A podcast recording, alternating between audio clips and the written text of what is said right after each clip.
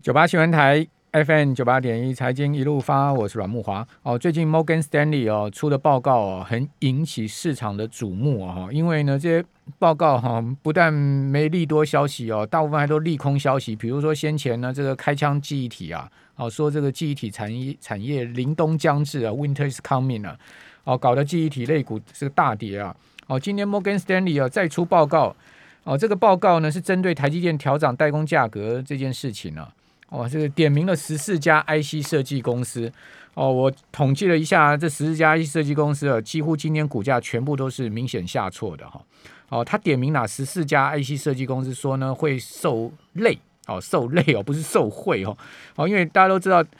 代工价格调高了，一定有人这个要被涨价嘛。哦，谁被涨价，就 IC 设计公司会被涨价。哦，哪十四家呢？信华哦，然后翔硕，呃，汇龙。联发科、创意、四星、KY、神盾、群联、瑞昱、联永、新唐、系列、KY、普瑞。好，那我跟各位报告今天这几家公司的表现哈。信华股价呢是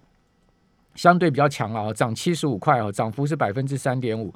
哦。但是翔硕就跌了一百块哦，这跌幅高达五趴哦。哦，那另外呃，联发科呢跌二十三块，跌幅百分之二点五。哦，创意啊，因为台积电自己的企业嘛，好，所以 感觉起来是有保护伞。哦，涨五块半，好，涨幅百分之一点一点三。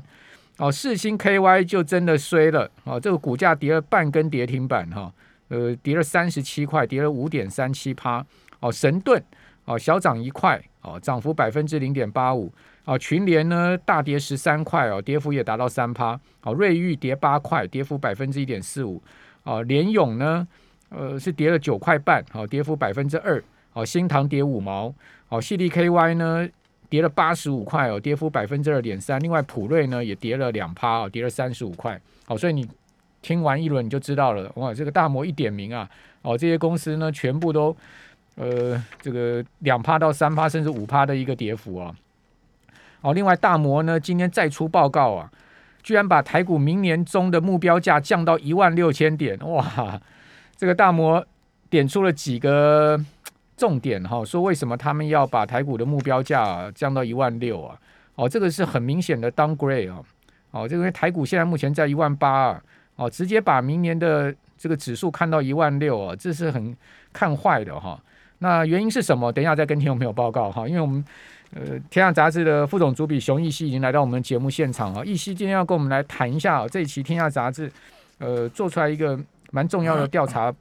数据啊，就是这个二零二一年今年呢，哦最快速成长的一百家这个公司啊，这一百家公司呃挂牌公司到底是哪一百家？哦，我们当然不会全部都告诉各位，没办法全部告诉各位，但我们。找几家有特色的哈，那我们看一看他们成长趋势跟动力到底是什么？哦，这个大冒险家胜出啊，是这样子吗？哦，一心你好，是王哥好，各位听众大家好。好，那我们做这个一百强的榜单，对不对？我们先来就产业面来分析了哈，就是说在整体 total 产业面上面看起来，哪一些产业是今年这个在疫情下面的赢家啊？啊，其实我们这个调查，其实它主要是针对中小企业，因为我们想要发掘下一个红海，下一个台积电，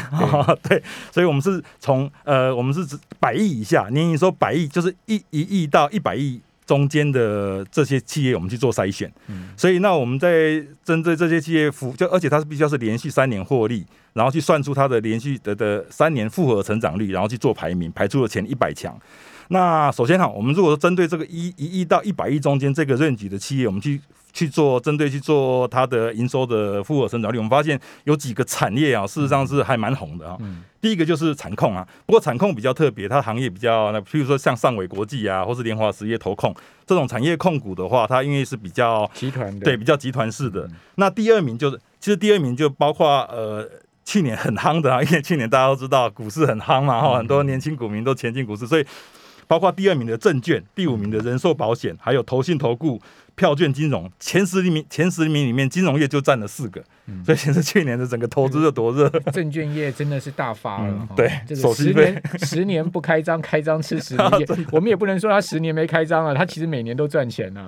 哦，但今年呢，真的是特赚了，对，赚到爆了，赚到手续费收翻了。对，然后第三名的话就是疫跟疫情有关了，医疗设备跟器材。对，那事实上，呃，我们这一次的百强名单里面很多都是做，譬如说做口罩的啊，做 PCR 检测。器的啊，做耳温枪的。那这里面有一些到现在都还蛮夯的，但有一些事实上已经过了那个风头了哈。我们可以感到从股价上面就可以感受到哈，事实上它已经开始消退，甚至股价开始往下滑。所以像耳温枪现在就慢慢在往像呃里面有一家叫热映光的，哈，它本来做耳温枪的，那去年很夯啊。对对对对，它现在就已经就慢慢的往往应该是说回归沉稳了哈。然后再来就是贸易。贸易的话，事实上也是因为呃疫情呢，其实其实贸易跟后面的包括 IC 设计，刚才哎木华哥提到的 IC 设计啊，IC 设计去年也很夯，那主要是因为宅经济，那这些 IC 设计大部分都是设计那些，比如说跟家里或跟医疗耳温枪这有关的，或是生计相关的，或是家里呃消费性电子有关的，所以。在让然后里面还包括呃资讯设资通讯设备的销售跟服务，这个大家都 应该也是宅经济发挥，所以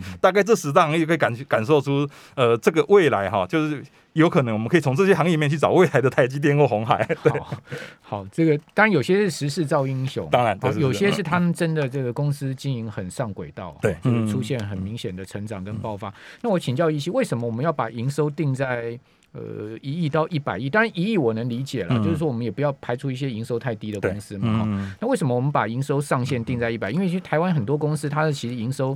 一百亿对他来讲真的是小 case，对啊？哦，这个一个月我可能营收就一两百亿了，比如说一年的营收一百亿，为什么我会设一百亿的门槛？是让我们那时候，因为是我们另外有一个调查，两千大的调查，就比规模、比营收的，是让我们有一个很大的调查。那这个调查事实上，我们是想要寻找新面孔，对，因为事实上很多大企业哈，呃，当然很大的，它机器很大，譬如说红海、台积电，它要一年成长百分之百是不可能的。当然，那已经成长到百亿之后，它的机器已经大了，而且它事实上已经大部分大家都已经蛮知道这些公司了。如果它有高成长的话，那我们就希望能够找到潜力新星。事实上，这个这一份这一个呃，我们叫做呃，Face 一百啊，Face 一百就是希望说从这些呃中小企业里面去发掘到说未来可以有高速成长的潜力新星，嗯，其实用意是这个样，所以才会定在百亿这一个门槛。好，为什么我会问呢？因为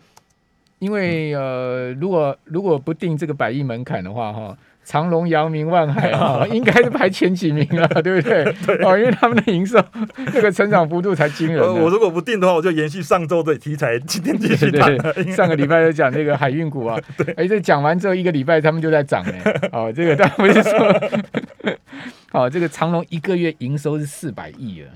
啊。单月就四百亿啊！对啊，对对对，七月就四百亿啊！七月它的营收是四百五十八亿啊！哦，这个月增幅度是二十一趴，年增幅度是一点六八倍啊！哎，我回去算一算，我如果不设门槛的话，把这些都算进来，这些大企业事实上搞不好，我们可以还可以从里面挑选出更可怕的高增长。因为如果照你这个表来讲哈，我们照七月哈长隆的一点六八倍的营收增长。他他直接排在第二名了。哦，对对不对？他直接他就仅次于嘉威生活了，对不对？他比那个瑞基海洋生物科技还高了，因为你第二名是瑞基海洋生物嘛，哦，它的营收增长复合增长是一百一十四趴嘛，好，那好，那我们来讲一下前十名哈，我要跟各位念一下这前十名，这当然有些公司它没有上市柜了哈，它没有挂牌，好像是从这个天下两千大企业资料库里面抓出来的哈。好，第一名是嘉威生活，第二是瑞基海洋生物科技，第三是恒大那个做口罩，对，哦，现在大家必备的东西。然后第四是大展正，好，第五呢是世纪钢，好，第六呢是智勤生技。好，第七是热映，第八是台火开发，第九是双美生物科技，好，第十是启发证券投顾，对，这个就没有上市柜了。哇，投顾哎，对，哇，投顾业这个进到第十名，哎，它营收真的不少哎，它营收还有去年启发证券的营收还有这个一亿。呃，一亿五千万，一亿五千万，对对对，它等于刚刚好进入我们一亿的门槛进来。OK OK，好，好，那呃，我们先来讲一下，你你想先讲哪一家公司？我们挑几家来讲。我们挑几家讲。事实上，我我先讲说，我们从这这这些里面，我们看到几个共通特质啊。刚才木华哥讲这十家，事实上都都都有蛮多的共通特质。第一个就是说哈，他们。能源商机超前部署，对。对，刚才我们有提到世纪钢构嘛，哈，然后是像世纪钢构，它就是早年就是风电那个时候离岸风电刚要进来的时候，对，然后它就是本来是在做那个大楼钢构的，我想世纪钢构很多股友应该投有投资者应该都很熟，它是做那个水下基础的嘛，对对，他本来其实做大楼钢构的，然后后来发现这个老板蛮有趣，他就觉得说他做这个大家后来没什么竞争门槛，大家都杀价杀成一片，他就看到离岸风电这个商，而且他很厉害，现在大家要进去其实也有门槛，因为他那个时候。就看到这个离岸风电的商机，他就跑去标台北港的土地，嗯，然后标，因为那边有所谓的重重码头，可以吊吊吊挂比较重的这些 钢材，然后甚至把土地都租租下来，因为这些离岸风电他们就需要靠在在岸边嘛，所以现在要租这样土地其实已经很难租了，所以他等于是他很有远见去租到这块地，那事实上也赔了好几年了，因为那他那时候是想说，就算租了哈，离岸风电台湾没有开发出出来，没有开始在做的话。他可以土地也可以转租了哈，所以这个老板事实上都很有生意头脑，但事实上后来是做起来了，所以事实上他呃从钢构转到这个离岸风电过程中，事实上也也也经历过蛮蛮多的呃呃瓶颈跟挑战啊，大家就一一克服之后，然后呃事实上他做这一个呃钢构也有很大的技术门槛，所以事实上他也一开始也是跟那个瑞典的公司、丹麦的公司合作，然后技术合作派。当地比较厉害的焊工，然后来教我们台湾当地的员工，这样，所以这一家公司它事实上未来是让呃展望很很有展望，因为之前不是才把我们的从十 g 瓦呃就是离岸风电的那个发发电量从十 g 瓦到十五 g 瓦，所以事实上一直到二几乎到二零二六年，它的生意都很满啊，对，所以这个是第一个是我们觉得是在能源方面这个呃它是抓住机会，好，那第他他有他自己本身转型的条件，另外他也抓到时势造英雄，他也抓到。对对对对对对，商不过刚刚易熙讲说他租了台北港的这个码头的用地嘛，嗯，哦，为什么他要租码头？因为他跟韩国进口，他他哈，他但这个也有点争议，就是说这个当然呃，我们总是希望说这个技术啊哈，或者说这个生产可以留在台湾嘛，哦，这个他因为他有跟这个韩国的深抗。MNT 买买这个钢材，钢材，嗯，所以这个需要码头 放韩国货就对了。事实上啊，其实大部分在做这种呃离岸风电钢材基础建设的，也也都得在码头了，因为它也从内陆再运到码头，再运到海上也。也也也不符合不符合成本，所以在码头也是一个 蛮 make sense 的选择啊，应该可以这样讲。那个等一下我们再回来讲几家公司啊，给各位参考。我觉得其实投资这件事情，我们就可以从一些蛛丝马迹去找一些未来的明日之星了哈。如果他正好公司转型得得当，哦，这个经营又得法，然后又遇时势造英雄的话，哇，那这个就一飞冲天了哈。我们这边先休息一下，等一下回到节目现场。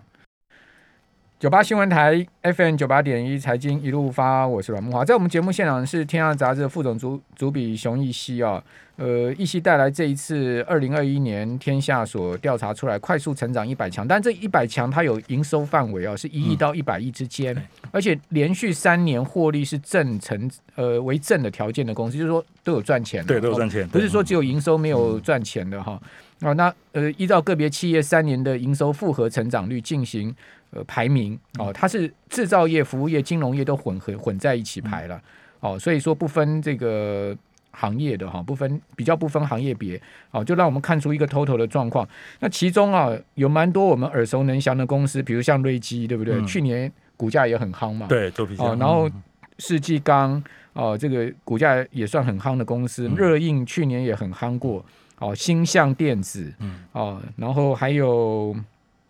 昌河，哇，这昌河去年股价涨涨翻掉的一张股票，对不对？哦，都都排在这上面。好，那我们刚讲完这个世纪钢构，哦，那接下来你想？接下来我要讲第二个，刚才讲第一个新法是抓到未来趋势嘛？哈，李彦峰有能源或者因为之前像我们去年的第一名是那个台积电，今年也还持续入榜，所以表示说他们站在永续或是环境这一块，是让他们抓到这个机会是可以一直保有他们的地位。那第二个新法是让还蛮有趣的啊，就是说他们曾经都有很多都有过濒死经验啊，就是濒死中转型啊。对，因为其实我们这边有一个很经典案例，就是包括有一个做做智慧电表的思奇大。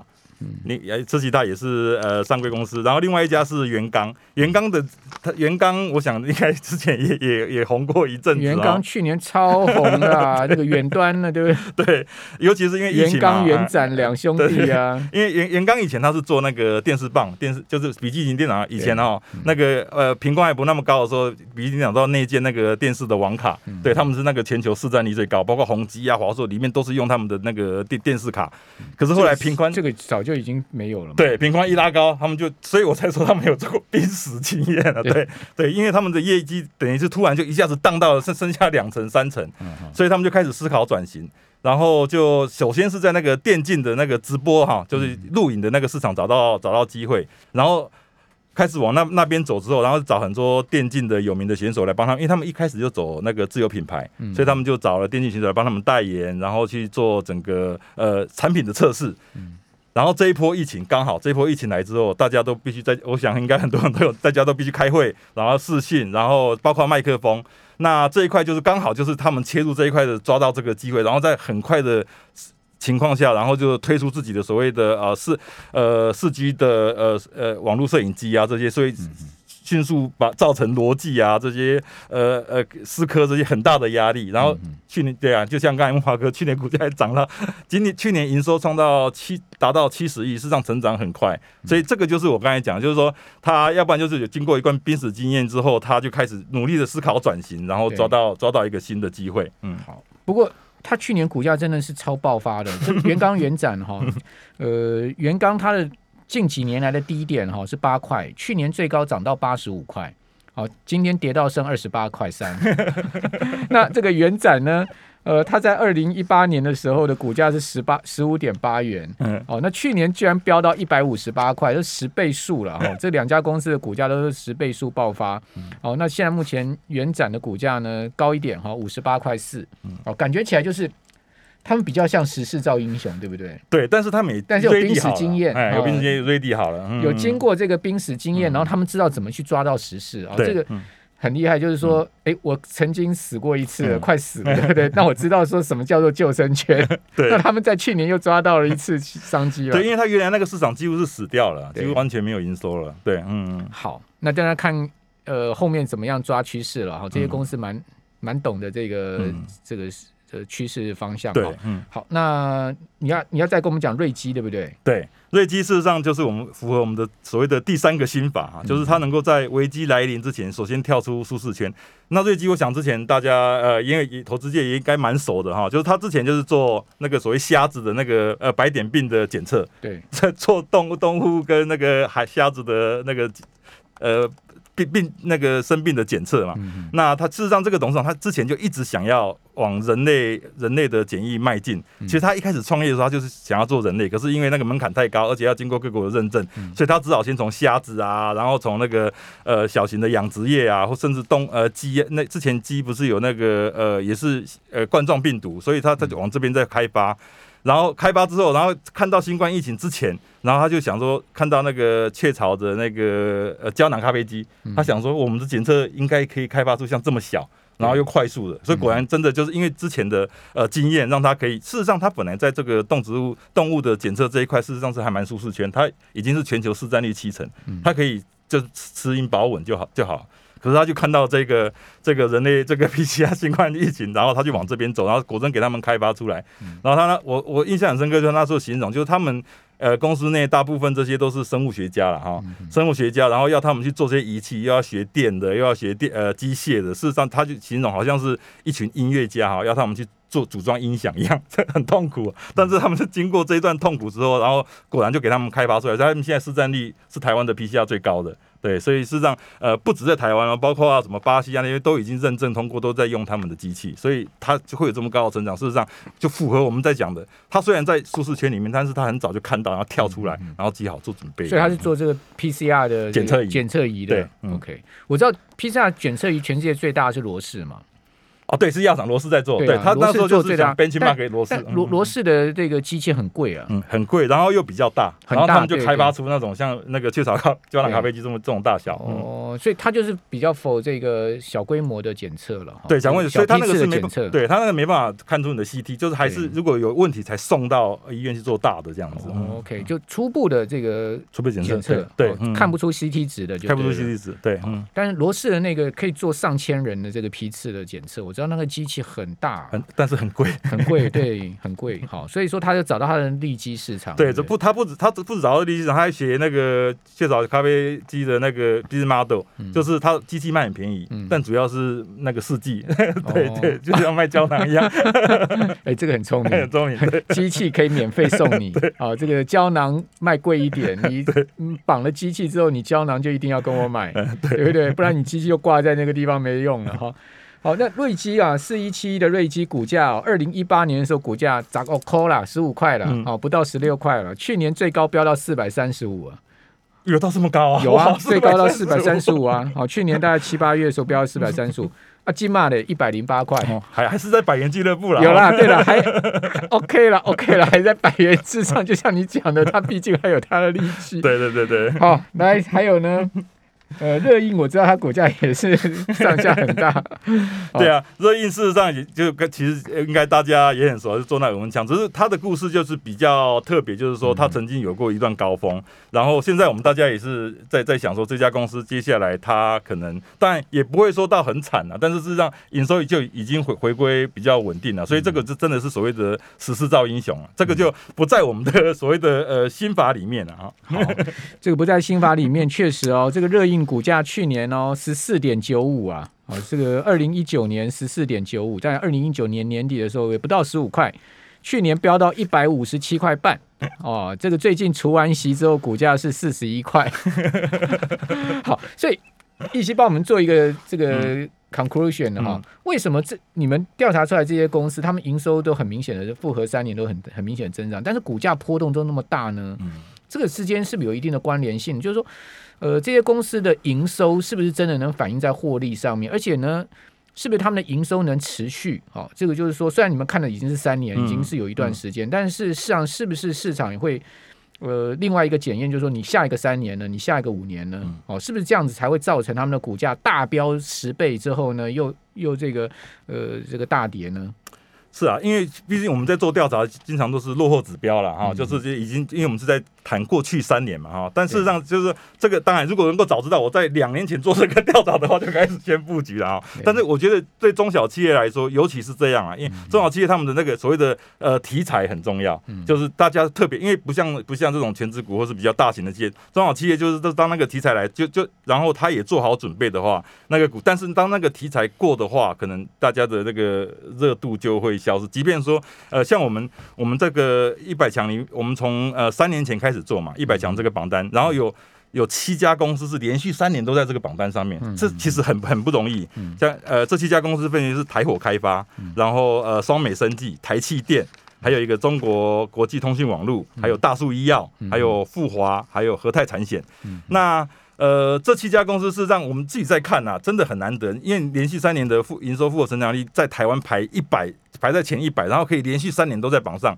像去年的话，第一名是台积电嘛，对，它也是符合我刚才讲的永续的题材。那还有一家双美生技，它就是在做那个呃整形医院的胶原蛋白。实际上，只要它那个是让开玩笑说，只要人类有爱美的一天哈，他他们的那个营运基本上就不会有问题。但是实际上，这些大家可以看到，这些公司虽然说它的营运一直都表现得很亮眼，但是它的股市事实上也是呃，不见得说一直都会在高峰对啦。我们有研究过，对台嗯台火有挂牌啊，嗯九九零二是老公司了，对不对？它就是之前是做台湾火柴，它台湾火柴，你知道吗？它全台湾火柴。那个应该是台股台股，就是说最原始的那几家公司，嗯对对对对对对对台火这几家。